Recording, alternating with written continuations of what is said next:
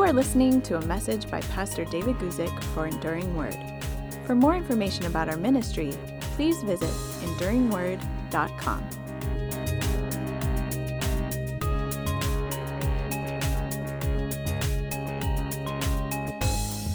Well, good afternoon, everybody. My name is David Guzik, and I'm so pleased that you could join me today for our Thursday live question and answer program. What we do whenever we can, whenever I'm in town and am a and then after that lead question, uh, we take whatever questions come in on our live chat here this afternoon. We have a moderator named Devin. He's part of our Enduring Word team. Devin will be happy to answer uh, or interact with you and get the questions organized and forward them to me. So, again, very, very pleased that you could join us here this afternoon. So, our lead question here starts off with this very simple but important question that comes to us from someone who has been a user of our commentary here in uh, India. Uh, I have a written commentary on the entire Bible that you can find at enduringword.com. And that particular commentary is used by a lot of people all over the world. And uh, we think that it's something that's helpful for a lot of people. At least that's kind of the uh, the uh, impression that we get from a lot of folks. And so we're very pleased just to spend some time here and answer questions that come to us from the commentary. let me read to you uh, the question that comes from Tarish, our reader from India. This is what it says Hi, my name is Tarish, and I am from India. Actually, I'm a big fan of your website. Whenever I read the Holy Bible and have some doubt, I used to refer to your website since it contains a detailed description of each verse. Ever since I started reading the Bible, I have a big doubt in my mind that whether Jesus Christ is the real God who incarnated as a human to earth. Is Jesus Christ and the God who created this universe, we call him Yahweh, the same? Because Jesus never claimed that he is God and that all people should worship him. Then why do we worship Jesus Christ as God? Could you please clear my doubt on this matter? Well, Teresh, let me say, first of all, thank you very much for your question. Uh, I'm, of course, delighted to bring an answer to an email that comes to us from a reader of the commentary from India. One of the things I most enjoy in this ministry that God has given me having to do with the YouTube channel and, of course, the broader ministry that I have with the Bible commentary on enduringword.com and then also uh, the Blue Letter Bible is I'm very pleased that it's a global ministry, that we're reaching people all over the world. And so it's a delight to interact with you here at this time on this Teresh. So, Teresh, your question is Is Jesus truly God? And let me just give you the most straightforward answer that I can. yes, Jesus is God. He was God, and he will always be God. Now, I understand that this is a remarkable teaching. That, that the man Jesus of Nazareth, because we know this, we know this from the Bible, we also know it from secular history, that there was a man known as Jesus of Nazareth who walked this earth some 2,000 years ago. The teaching of the Bible and the teaching of Christianity is plainly that that man, Jesus of Nazareth, was really God in human flesh. Now, I, I want to emphasize just here at the beginning that he was also a man.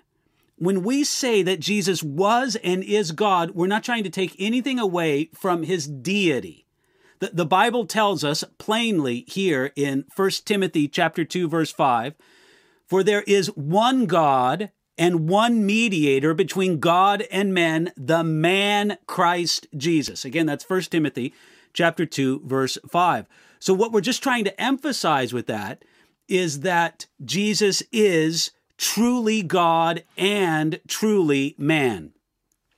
You, you, see, here's the simple point that at some point in time, the eternal Son of God, the second person of the Trinity, he added humanity to his deity in an event we know as the incarnation.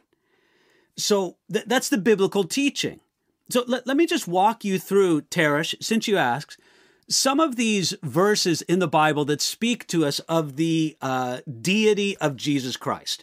I'm going to focus now on talking about the deity of Jesus Christ, but I just want to say that at the beginning that in talking about the deity of Jesus, we're not trying to deny or even de emphasize his humanity.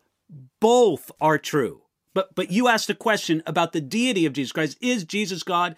Yes, Jesus Christ is fully God, truly God. And let me give you several reasons why, biblically speaking. First of all, Jesus Christ has all the attributes of deity.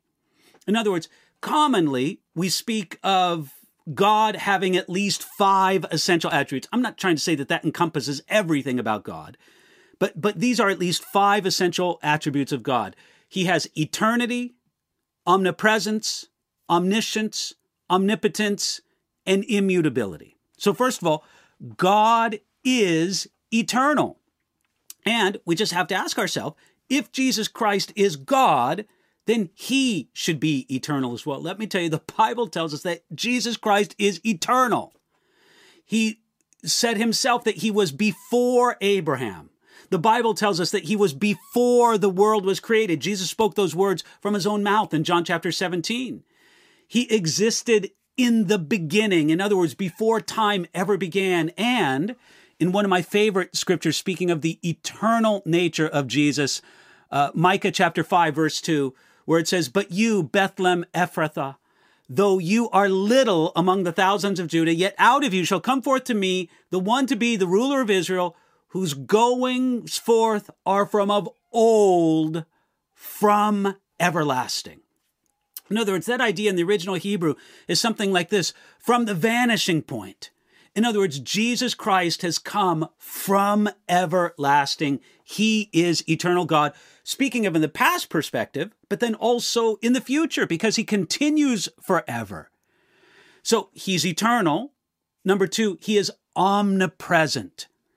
While Jesus Christ was on earth, he was also in heaven in some sense. And enthroned in heaven now, he still has presence on this earth.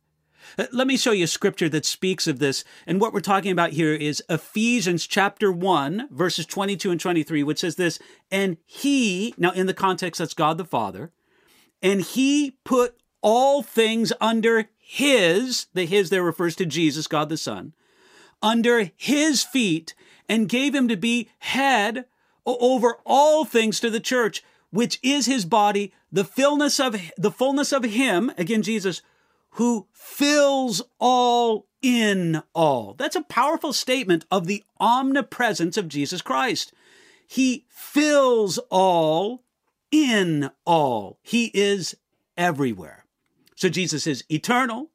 He's omnipresent, but he is also omniscient. In other words, Jesus Christ knows all things.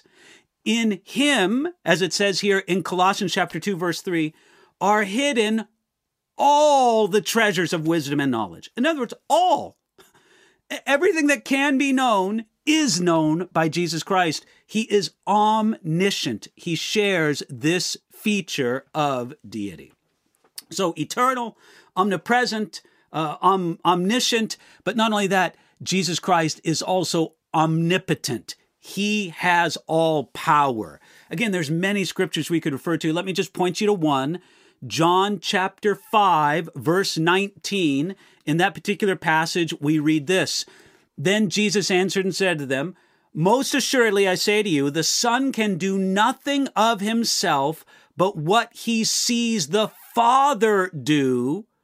For whatever he does, the Son also does in like manner. Friend, do you understand what that's saying there? It's telling us that anything God the Father can do, God the Son also does, which is a remarkable and radical statement. Anything God the Father can do, God the Son also does. That speaks to the omnipotence of God the Father. So, eternal, omnipresent, omniscient, omnipotent. The next aspect of the deity of God, uh, God's deity, the, the, the, nature of his deity that, that applies to Jesus Christ is that he is immutable. Now, immutable is a word that just simply means unchanging. Jesus Christ is unchanging in his plans, in his promises, and his purposes. Now, it's true. God the Son has manifested or shown himself in different ways. Uh, in other words, there was a time when he did not have humanity added to his deity and he showed himself as being human. But his essential being and his deity has never changed and it will never change, as the Bible tells us that Jesus Christ is the same yesterday, today, and forever. So, do you see, in a very powerful way here, we see that Jesus Christ shares all these aspects of deity. He is eternal, he's omnipresent, he's omniscient, he's omnipotent, he's immutable. That's the fifth. Jesus Christ is also obviously the creator of all things. You mentioned that, Tarish, in your question. You, you, you said, well, is Jesus truly the creator? Look at what it says in John chapter 1, verse 3 all things were made through him, and without him nothing was made that was made. In addition, we know that Jesus Christ has the authority to forgive sins as God forgives sins. We find that in Matthew chapter 9, verse 6. We know that Jesus will raise the dead at the end of time. He makes that claim in John chapter 5, verse 25. And we know as well that they have so many New Testament references that take specific Old Testament references to Yahweh and they apply them to Jesus Christ. Now, what do I specifically mean by that? Well, it's pretty simple. If you just take this idea that uh, Yahweh, the Old Testament says, is the creator. That's in Psalm 102. And Hebrews chapter 1 takes that same passage and applies it to Jesus and says that Jesus is the creator. In Isaiah chapter 6, it says that Isaiah saw Yahweh. In John chapter 12, it says that Isaiah saw Jesus in that same passage. In Isaiah chapter 40, it says that Yahweh has a forerunner. In Matthew chapter 3, it takes that same passage and says that Jesus has a forerunner. So I could go on, and I'm going to put that particular section in the show notes because I think it's very powerful that it explains to us by taking these Old Testament passages that apply to Yahweh and making them specifically apply to Jesus Christ. The New Testament is telling us that Jesus is Yahweh. And then finally, I'll just mention this and we'll include it in the show notes that Jesus Christ referred to himself in words and phrases that belong to God alone. Tarish, you said that Jesus never said that he is God, but actually, I want you to, he did say it many times.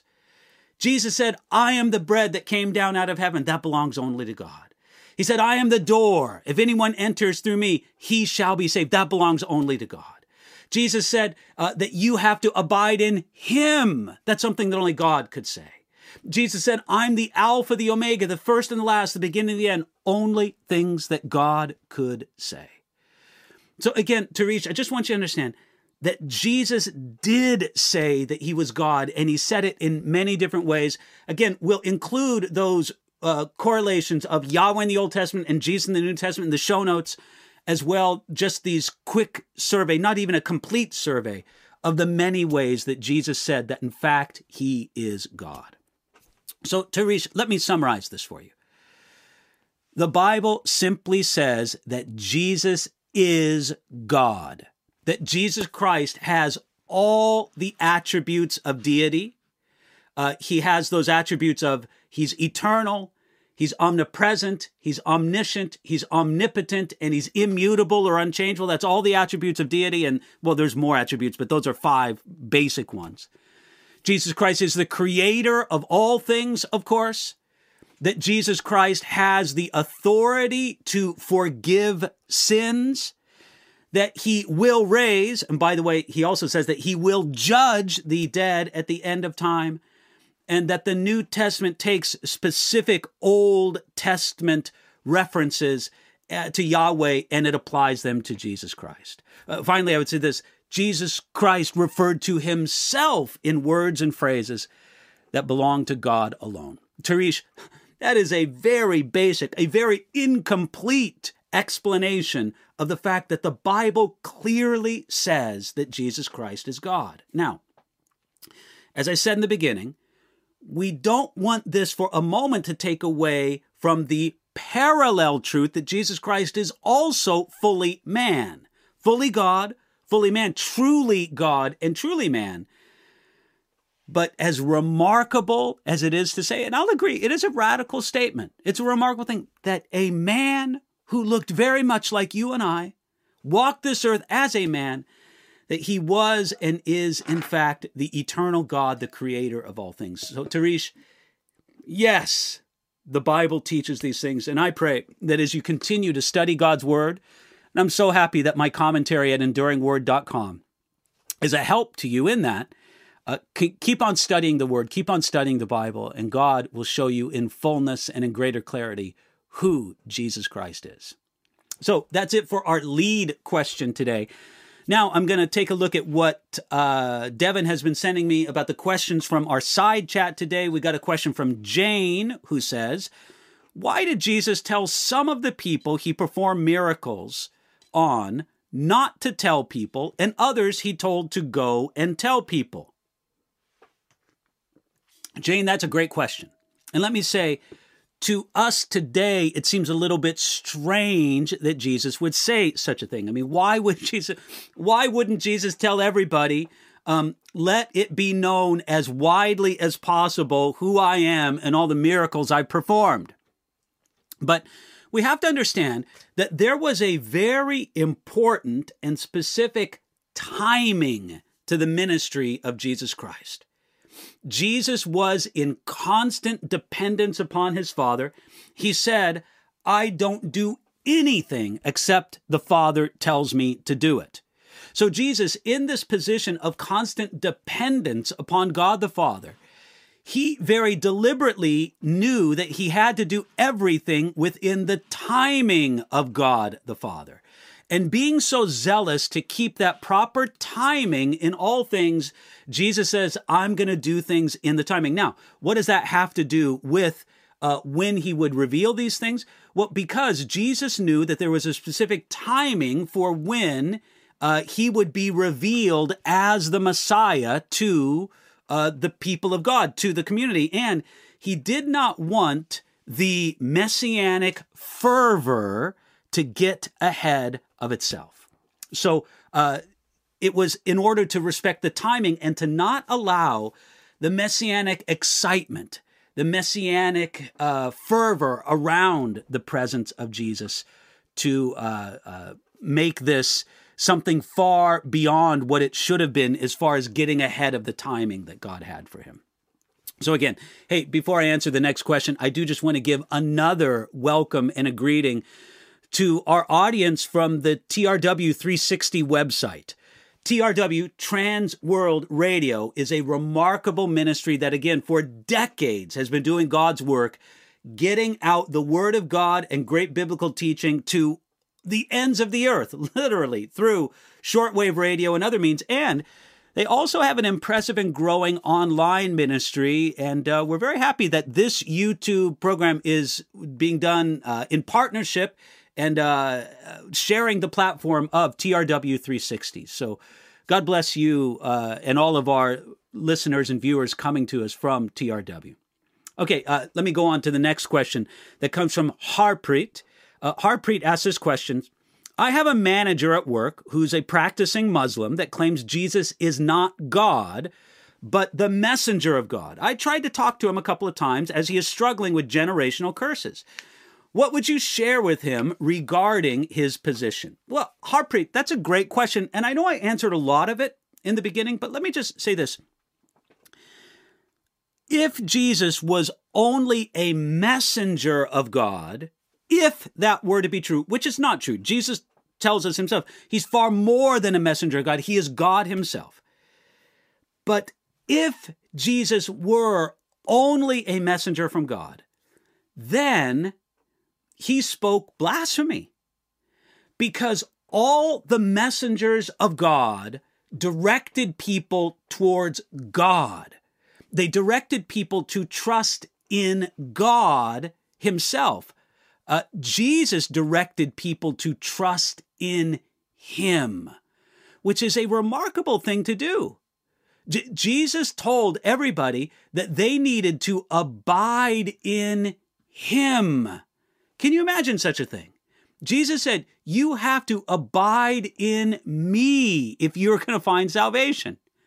Now, again, the great prophets or messengers of God never spoke in such a way. They spoke in such a way that always pointed the um, attention and the focus of people towards the coming work of God, the coming, the greater messenger of God or the greater Messiah of God to come. If Jesus was only a messenger, then he was wrong for telling people to trust in him, to abide in him, to have their confidence in him.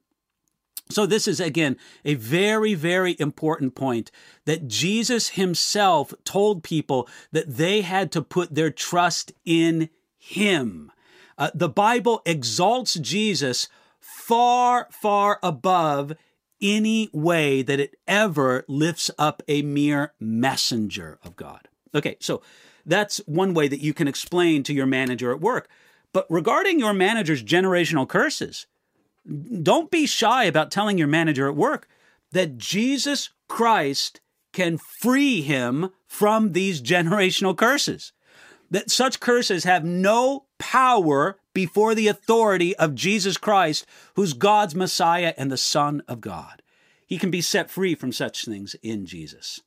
So, Harpreet, I hope that that is a help to you, and God bless you. Thank you for uh, bringing us that question.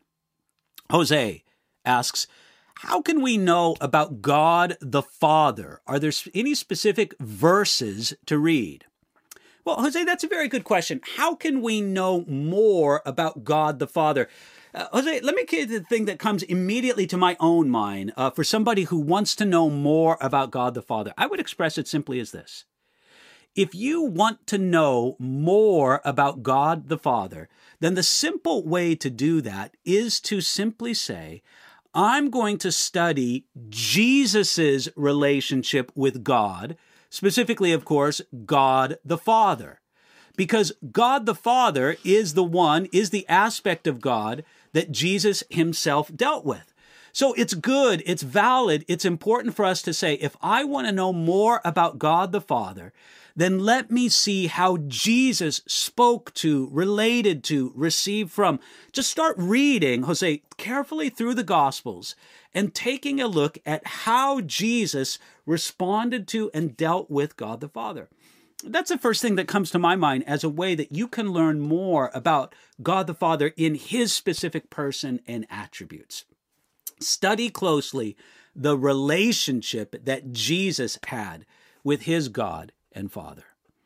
Okay, let me go on to the next question from Jesse. Jesse says, What does the Bible say about people who say that they are anointed? Is it right to tell uh, other people that we are anointed? Hey, you know, actually, uh, Jesse, I think that that is a tremendous question. Uh, are we anointed? And let me tell you, I think that the answer to that question is very simple.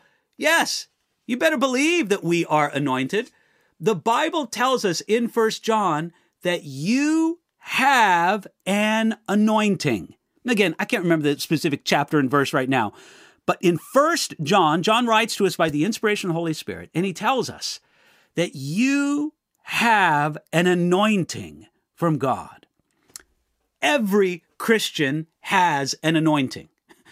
We shouldn't think that there are some Christians who have an anointing and some who don't. Now, the way that Christians kind of commonly use that phrase, the anointing, they refer it to some special, individualistic thing that only some Christians have, that some have, and that some don't and that you know uh, you should give me some special honor or respect or or deference because I have the anointing and you don't. Listen, don't think that way about the anointing of God. The Bible tells us that every Christian has an anointing. And I'm happy to tell you, Jesse, that if you are born again by God's Spirit, you have an anointing. Now, you could say that God gives different gifts to his people. That's absolutely true. Jesse, I don't know what your spiritual gifts are. I know that some of my spiritual gifts are the gift of teaching, the gift of preaching, uh, other sort of gifts that God gives me, uh, gift of encouragement, maybe. But look, I, I just want you to know, Jesse, that you have spiritual gifts. But every believer has an anointing. Just look up that passage in First John where he says to God's people that you have an anointing. This is true for all of the people of God. And uh, so the next time somebody comes to you and maybe tries to impress you or somebody else talking about their anointing, say, hey, I got an anointing too. All of us as God's children, we have an anointing. Look, there's a balance that we need to walk in the Christian life. Um, it is true that Bible says that teachers and preachers, leaders in God's church are worthy of respect. They're worthy of honor. Sometimes Paul even uses the phrase double honor. That's true, but there aren't two classes in the Christian world. Some believers aren't better than others before God. No, no. The ground is level at the foot of the cross, and we thank God for that. So, thank you for that question there, Jesse. Let me go on to the next question from Tyler. Uh, Tyler asks, can you give me some tips on how to share the gospel as a nurse at the hospital, especially when your patients have to be the one to bring up the subject before you can talk about it. Tyler, this is a little bit difficult because I don't know the specific rules that are at your hospital or in the medical world in general. I, I understand that on a professional basis, they don't want you to talk about religious things unless your patients bring it up first. But I'm wondering, I'm wondering if it would be permitted for you to say to your patients, Hey, I just want you to know that I'm praying for you as well. Uh, that that may be again. I I don't know if that's crossing the line, but it may be that that is a general enough statement that it would be permitted, and I think that would be a great introduction for you to mention to your patients that you are a person that has a, a spiritual incense, that you, Tyler, and I'm going to assume you're, you're a man, that you uh, speak to this person as a man who uh, has a concern and a care for spiritual things, that you pray. And that might open the door for them to respond. So I, I would maybe run that by or look up in your hospital, whatever uh, professional code of conduct there is for you as a nurse at the hospital but I, I would think that that might be a uh, basic enough introduction to just get something started. Now, whether or not uh, they say you can say that you are praying for your patients, pray for your patients. Pray. Pray for them that God would bring healing and strength to their life. Pray for them that God would save them and bring them to Jesus Christ. And pray that God would open a door for them to initiate conversation. But Tyler, check on that. And I would be interested to know whether or not that's permitted for you to just say something as simple as that. Hey, uh, I want you to know I'm praying for you. Okay, let me continue on here. Uh, Levy asks a question. I believe Jesus was God incarnate, but does someone have to believe that Jesus is God to be saved? What if someone believes that Jesus was just the Son of God? Oh, Levy, as is common, because you ask really good questions, Levy. By the way, I, I enjoy this that we have quite a family here on Thursday afternoons and that so many of you come back again and again. Uh, that's something that I really appreciate and value, so thank you. In, any regard, uh, Levy, your question simply to ask uh, is it enough? Must a person believe that Jesus is God in order to be saved? All right. Question's a little complicated. Now, a person can have an incomplete knowledge of Jesus and be saved. So, in order to be saved, someone must believe that Jesus is the Savior, the Messiah, the one who saves them. I, I regard that to be absolute minimum. And, and someone could believe that Jesus is the Messiah, the Savior, perhaps without immediately knowing that he is also God. So a person can have an incomplete knowledge of Jesus and be saved. By the way, every one of us has to some degree an incomplete knowledge of Jesus. So maybe a person knows that Jesus is Messiah, they know Jesus is Savior, but they don't yet know that Jesus is God. That person could be saved. And a person does not have to have a perfect, a perfectly correct understanding of God to be saved or of Jesus to be saved. Let's put it that specifically. You know, it is possible uh, for someone to make some mistake uh, in some of the technicalities of who Jesus is. For, for example, there has been debate in church history about how the two natures of the person of Jesus, uh, him being truly God and truly man, how do those two natures exist and coexist in Jesus? I mean, there is a correct biblical understanding on that. But if somebody is confused or incorrect about it, does that mean they're they're not saved? Well, not necessarily. But let me put it to you this way, Levi. A person cannot deny the truth about Jesus. So if a person denies that Jesus is God, I don't think they can be saved. And let me tell you why. It's not because getting to heaven is a matter of passing a theology test. oh, aren't we grateful for that? As if we're all in God's seminary and we're all given a great big exam. And if you get the section of Jesus wrong in the exam, you're going to hell. No, it's not because God gives us a great big theological test as a prerequisite for us going to heaven. And if we miss one wrong answer, a certain wrong answer, then for sure we're going to hell. That's not why someone who denies that Jesus is God cannot be saved. It's because this that a person who denies that Jesus is God doesn't know and put their trust in the biblical Jesus for their salvation. The only Jesus who can save is the Jesus who is revealed to us in God's Word.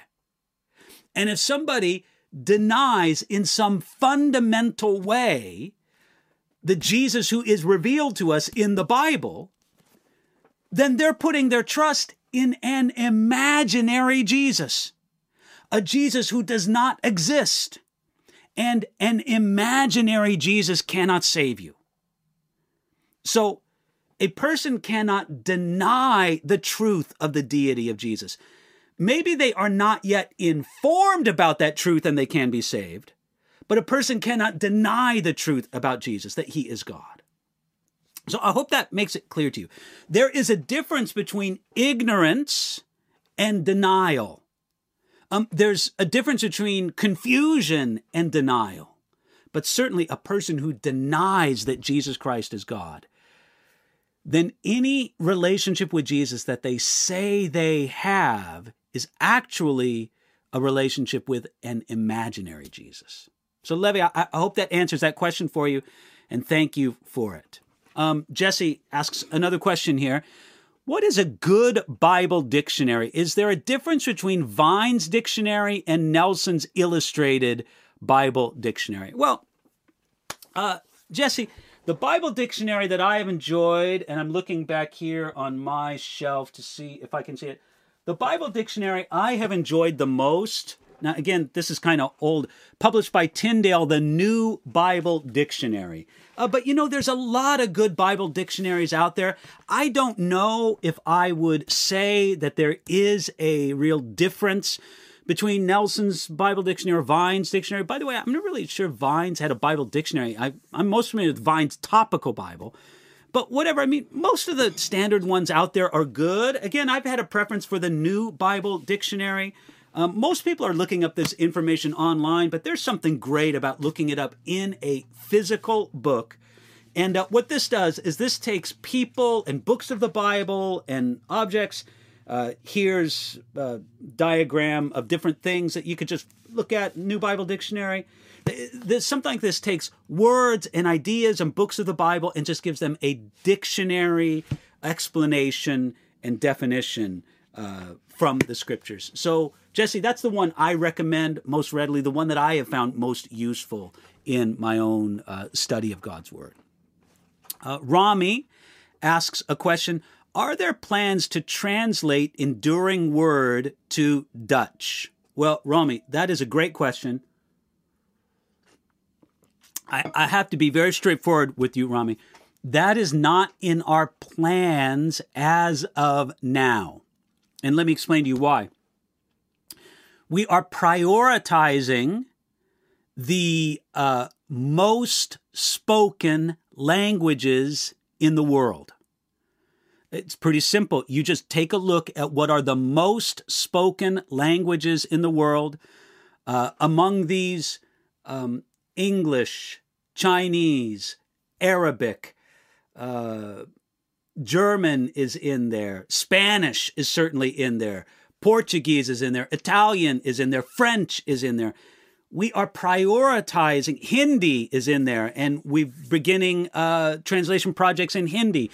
We just got back uh, my commentary on the Gospel of Luke translated into Hindi, and hopefully before too long we'll have that up on our website. So we're, trying to be very strategic in prioritizing the work in the most spoken languages.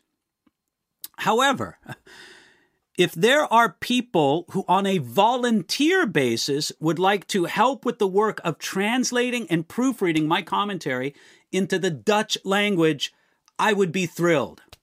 L- listen, there's no language that I don't want to have my commentary translated in, but we have to wisely and prayerfully allocate resources. So here's our priority for resources. In the most spoken languages of the world, as I've just mentioned, and certain strategic languages. So here are two strategic languages that we're putting some focus on right now in translation Farsi and the Kurdish languages. God is doing a remarkable work among uh, Persian believers, those who speak Farsi, and God is also doing a remarkable work among uh, Kurdish speaking peoples right now because we see the great work of God happening among them. That sort of gets our notice, and we say, let's work on translating our resources into those languages as well. So, again, Rami, I hope that helps you, and God bless you. Uh, we have many friends uh, in the Netherlands and uh, those who come from Dutch heritage. Uh, it's remarkable to think of the great heritage that Dutch speaking people have uh, for the kingdom of God. And I'm excited to see what God is doing in the Netherlands. So thank you for that. Victoria has a question and says, I was told that we are in the dispensation of the Holy Spirit. What does that mean? So, who do we pray for? Well, Victoria, the idea of there being a dispensation of the Holy Spirit, it really all depends on how you define that because uh, that could be understood in a very wrong way. Let, let me kind of give you the wrong way that that's been understood and explained. And I, I even say that this is a heretical way. Uh, there is a teaching out there among some people, some people call them the oneness teaching. Uh, it's also called by other names throughout church history, but but uh, modalism is another uh, question that God has existed in different modes. In other words, that there's not a trinity of one God in three persons that exist together at the same time, but rather they say, first, God was manifested in the mode of God the Father. Then, second, he was manifested in the mode of God the Son. And now he is manifested in the mode of God the Holy Spirit. But never has God existed, either in the past or now, in all three persons at the same time. You see, the teaching of the Trinity teaches us that there's one God. Don't miss that. There's not three gods, there's one God in three persons, but simultaneously. Now, if someone means by the dispensation of the Spirit that God is no longer God the Father, that's not what the Bible teaches. If someone means by the dispensation of the Holy Spirit that God is no longer God the Son, that's not what the Bible teaches. So if someone means it in that sense, we'd say, no, no, no, stay away from it. But if by the dispensation of the Holy Spirit they mean that God's presence and work on earth at the present time, and since Jesus ascended to heaven, is primarily and most uh, pointedly focused on the person and work of the Holy Spirit in the midst of us, yet that is a sense in which it could be said that we are in a dispensation of the Holy Spirit. That uh, Jesus is not bodily present on earth, but rather when he ascended to heaven, as he promised he would do, he sent the Holy Spirit to uh, work in and through the people of God. And it's the presence of the Holy Spirit. If that's what someone means by that, then uh, uh, th- then we can understand. Yes, we are in the dispensation of the Holy Spirit. Now, who do we pray for? Well, since God the Father, God the Son, and God the Holy Spirit exist eternally and at the present time, then it's very easy for us just to say this. We fundamentally, we pray to God the Father through the mediation, the access, the, the, uh, the entree given to us by God the Son with the inspiration and the empowering of the Holy Spirit. That is the primary means of prayer, but we shouldn't think that it's wrong to worship or pray to God the Son, Jesus Christ, or that it's wrong to worship and pray to God the Holy Spirit. Uh, again, this is a matter of emphasis. Primarily, the pattern for prayer given to us in the Word is that we pray to God the Father through the mediation of God the Son, through the inspiration and the empowering of the Holy Spirit. Yet uh, that isn't like a absolute law. It's just more of an emphasis given to us in the scriptures. So again victoria thank you for your question i hope that's helpful for you. Continuing on we've got a question from west. Uh, it says is speaking in tongues the evidence of the spirit in one's life? If not what's your proof okay west uh, thank you for that question is speaking in tongues the evidence of the Spirit in one's life? No. It is not the evidence of the Holy Spirit in one's life. Now, it is true that there are a few times in the book of Acts where the fact that someone spoke with the gift of tongues was an evidence that they were filled with the Holy Spirit. So I'm trying to say that there's I'm not trying to say that there is no connection between evidence of the Holy being filled with the Holy Spirit and speaking in tongues. There's some evidence. What I would strongly protest is the idea that it is the evidence of someone being filled with the Holy Spirit. That is something that the Bible does not teach, and I think that it is a teaching that has done considerable damage among God's people. Let me explain to you what I mean. If we regard speaking in tongues as being the evidence of being filled with Holy Spirit, how do I know I'm filled with Holy Spirit? The only way I can know for sure is if I speak in tongues. That is a dangerous and a damaging doctrine because of the practical effect that it has. It has a very bad practical effect. I'll explain why. Its bad practical effect is it leads people to seek the gift of tongues to prove something. Either I need to prove to myself that I'm really filled with Holy Spirit. I need to prove to other people who are praying for me that I'm really filled with Holy Spirit. Because of this desire to prove something to somebody, it compels people to oftentimes fake the gift of tongues. Now, I'll have you know that even though there are dear, valuable brothers and sisters in the body of Christ today, many of them who disagree with me on this, I do believe that the gift of tongues is for today. And I'm not trying to get into a debate about that specific thing here now. But even though I believe that the gift of tongues is for today, I also believe that it can be faked. uh, that that it can be presented in a false way. It, it can be counterfeited, so to speak, and that is something that we should endeavor with all our heart to avoid. So, we never want to put somebody in a position where they feel compelled in any way to fake the gift of tongues in order to prove something to somebody, themselves or somebody else. Now, West, you ask a very good question. Then what is the evidence of being filled with the Holy Spirit? Very plainly, it's the fruit of the Spirit. You look up in the New Testament, in those passages in which it describes the fruit of the Holy Spirit, Brother West, that is the evidence of being filled with the Holy Spirit. By the way, I just called you Brother West. I don't know if you're a man or a woman, but again, that is the evidence of being filled with the Holy Spirit, whether or not the fruit of the Spirit is evident in your life. Brothers and sisters, we need to realize that if we want to look for true evidence of God's filling and God's work in our life, we would be far better giving attention to the fruit of the Spirit than we would be given attention to gifts of the Spirit or, uh, you know, spectacular things of the Spirit. No, the real evidence to look for is the fruit of the Spirit. So I hope that's helpful for you there, West. Next question comes from uh, Sushma. I hope I'm pronouncing that right. Sushma says, Why did Jesus fulfill the desire of Legion when he asked to enter the body of pigs? Wow. Uh, Susha, that's a very good question.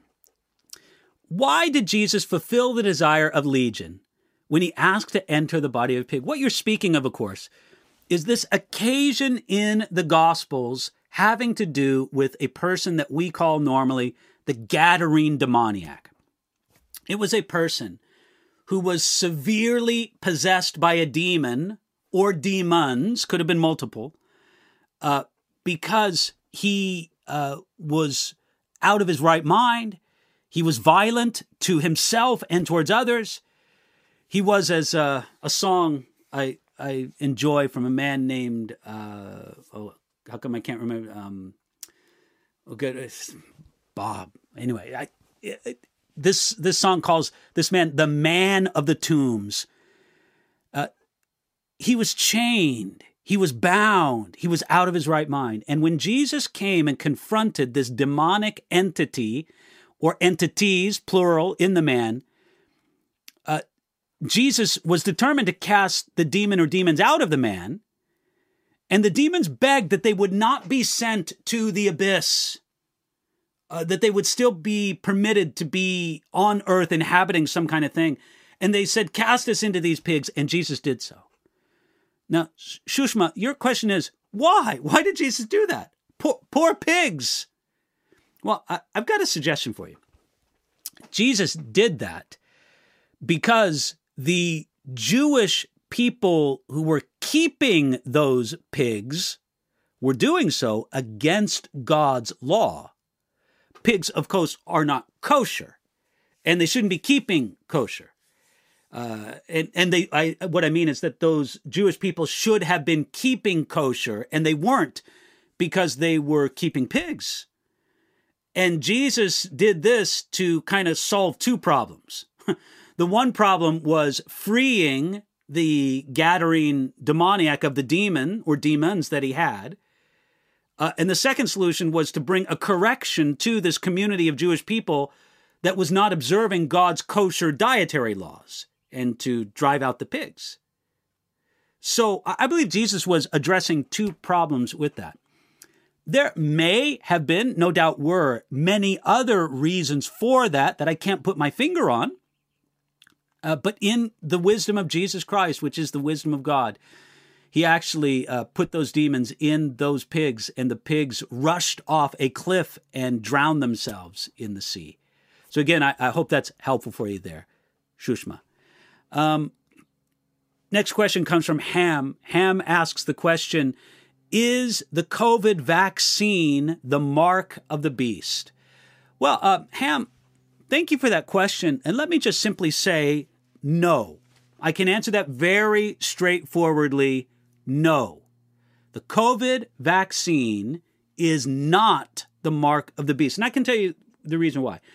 When we take a look at the book of Revelation and what it has to say about uh, the mark of the beast, we know that number one, that no one can buy or sell without that mark.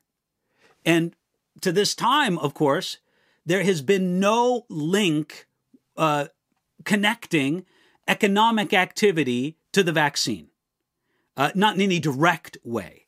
Of course, in a general way, people say if people don't take the vaccine, economies won't get back on track, but no direct way. But more importantly than that, the book of Revelation also connects the receiving of the mark of the beast together with worship of the beast, the Antichrist, this uh, charismatic and successful world ruler of the very last days. That world ruler will demand worship, and the mark of that worship, the mark that someone has worshiped the beast, will be receiving the mark of the beast. There is no such connection between the vaccine and that. Now, I will say this that there are people who suggest that the mark, uh, the, the current vaccine that people are required, or, well, look, it, where I live in the United States, the vaccine is not required. It's, it's recommended, but it's not required. But there, uh, th- there is no connection between uh, the worship of an individual or the government of a requirement for economic activity even though people say, and this is getting back to the previous point, that what people are recommended to receive today in the vaccine is actually a preparation for a later mark of the beast. Um, I'm, telling you, that may be the case. I'll just be straightforward with you. That might be the case. Uh, and so people should be aware of that. People should be aware, oh, uh, something like this, but in a greater and more severe degree, uh, will come later or can come later. Uh, the Bible tells us. I say can come because it may or may not be in our own day, but it will come eventually. So uh, we could say that the vaccine that people receive and the whole vaccine regime um, is preparation for that. But I do not think that it is the mark of the beast at all. Okay, let me go on to the next question from um, Amanda. Uh, Amanda says, ask this question. Hold on. Um, after reading 1 Timothy chapter 2, verses 11 through 15, I understand that women are not to be pastors of churches. Is that correct? Well, Amanda, that is my understanding of that passage in 1 Timothy chapter 2. I believe that it's saying there that women should not be in positions of doctrinal or teaching authority over men. And I believe that that would exclude women from that position of being lead pastor, preaching pastor, or even ruling elders at a church. Now, I want you to understand very carefully. I do believe that the Bible does not prohibit preaching, teaching, evangelism from women. The whole matter is in what sphere should they exercise those gifts? If God has given a woman a gift of preaching or teaching, she should exercise that gift. But in what sphere that should be exercised? In what arena? That should be done in obedience to God's word, and it should not be over a congregation in general. Now, I have a teaching on this and will include a link, a link to that teaching. It's in some depth. Uh, we'll include a link to that uh, in the show notes where I go through that uh, First Timothy passage very carefully. But that's my understanding. Now, I, I often get the question back from people. Well, David, what, what are you saying then to people who have, because listen, I understand that there are Christians from many different backgrounds, and, and some of them have no problem with a woman being in teaching authority, a woman being a pastor.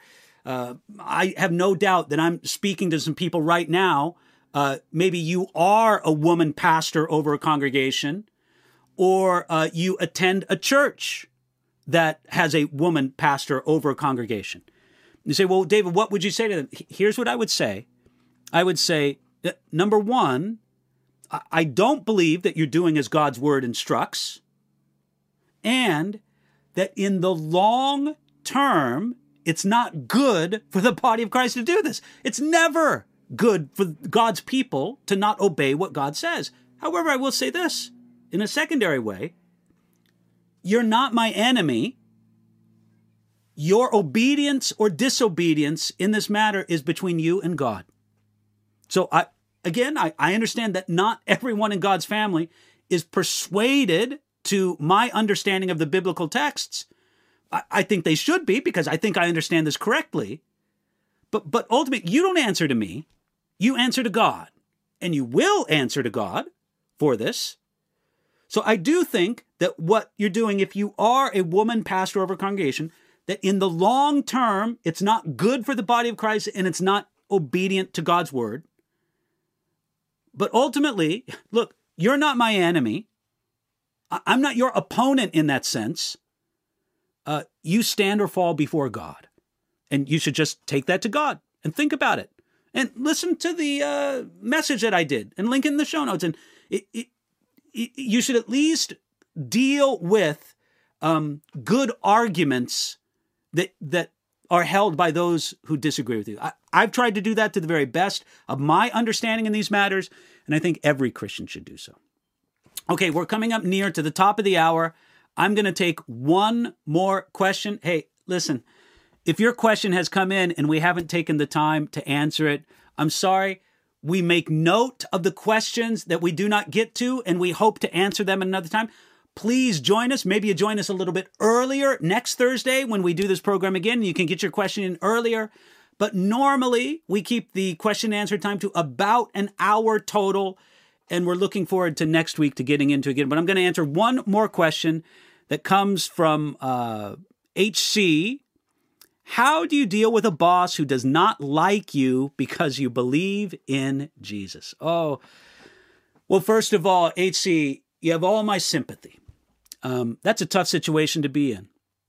But please understand this that if you are being persecuted for righteousness' sake, then the Bible says the first thing you should do is rejoice. Because you're being faithful to God and uh, you are following in the footsteps of many godly people uh, in the world today and, of course, in centuries past.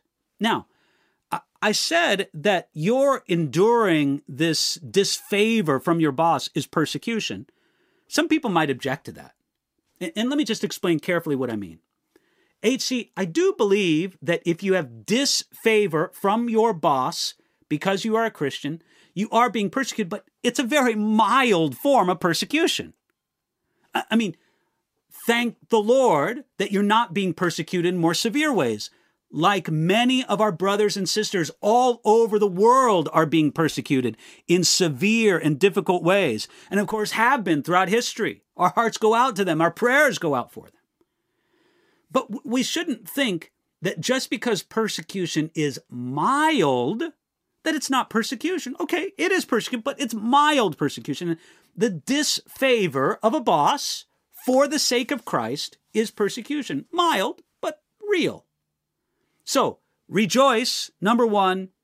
Secondly, HC, I would say, do your very best to ensure that this persecution is coming truly because you're representing Jesus Christ. Peter, in his letter, speaks of those uh, who aren't being persecuted because they're doing wrong, but because they're doing right make sure you're not being persecuted because you're doing wrong. Now, HC, I'm, not trying to say that this applies to you, but let's just make a hypothetical situation. Let, let's think of a of a let's pretend or hypothetical situation of someone who isn't doing their work but spends all day at their desk reading their Bible when they should be doing their work. And then when their boss gets on them for it, they say, Oh, I'm being persecuted.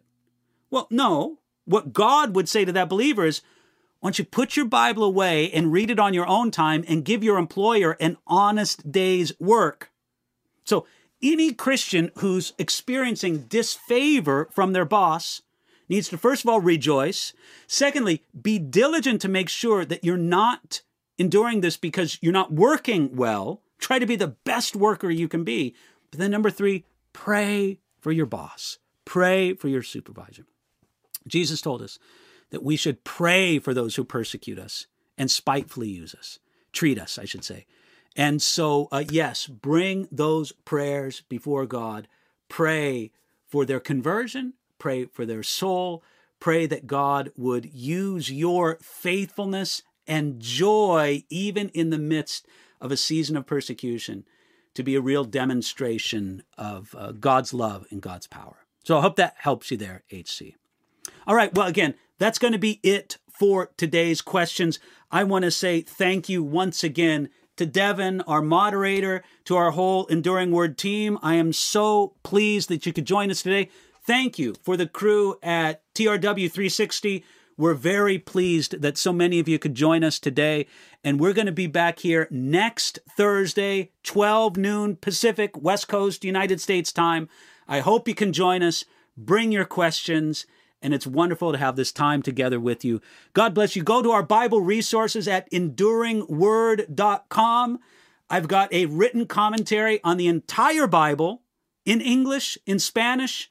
The New Testament commentary is available in Arabic and Chinese, and we have portions available in many languages, and it continues to grow because God has a heart for the whole world, and I hope you do too.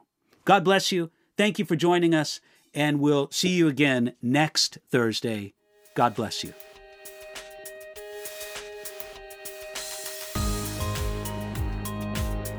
You've been listening to a message by Pastor David Guzik for Enduring Word.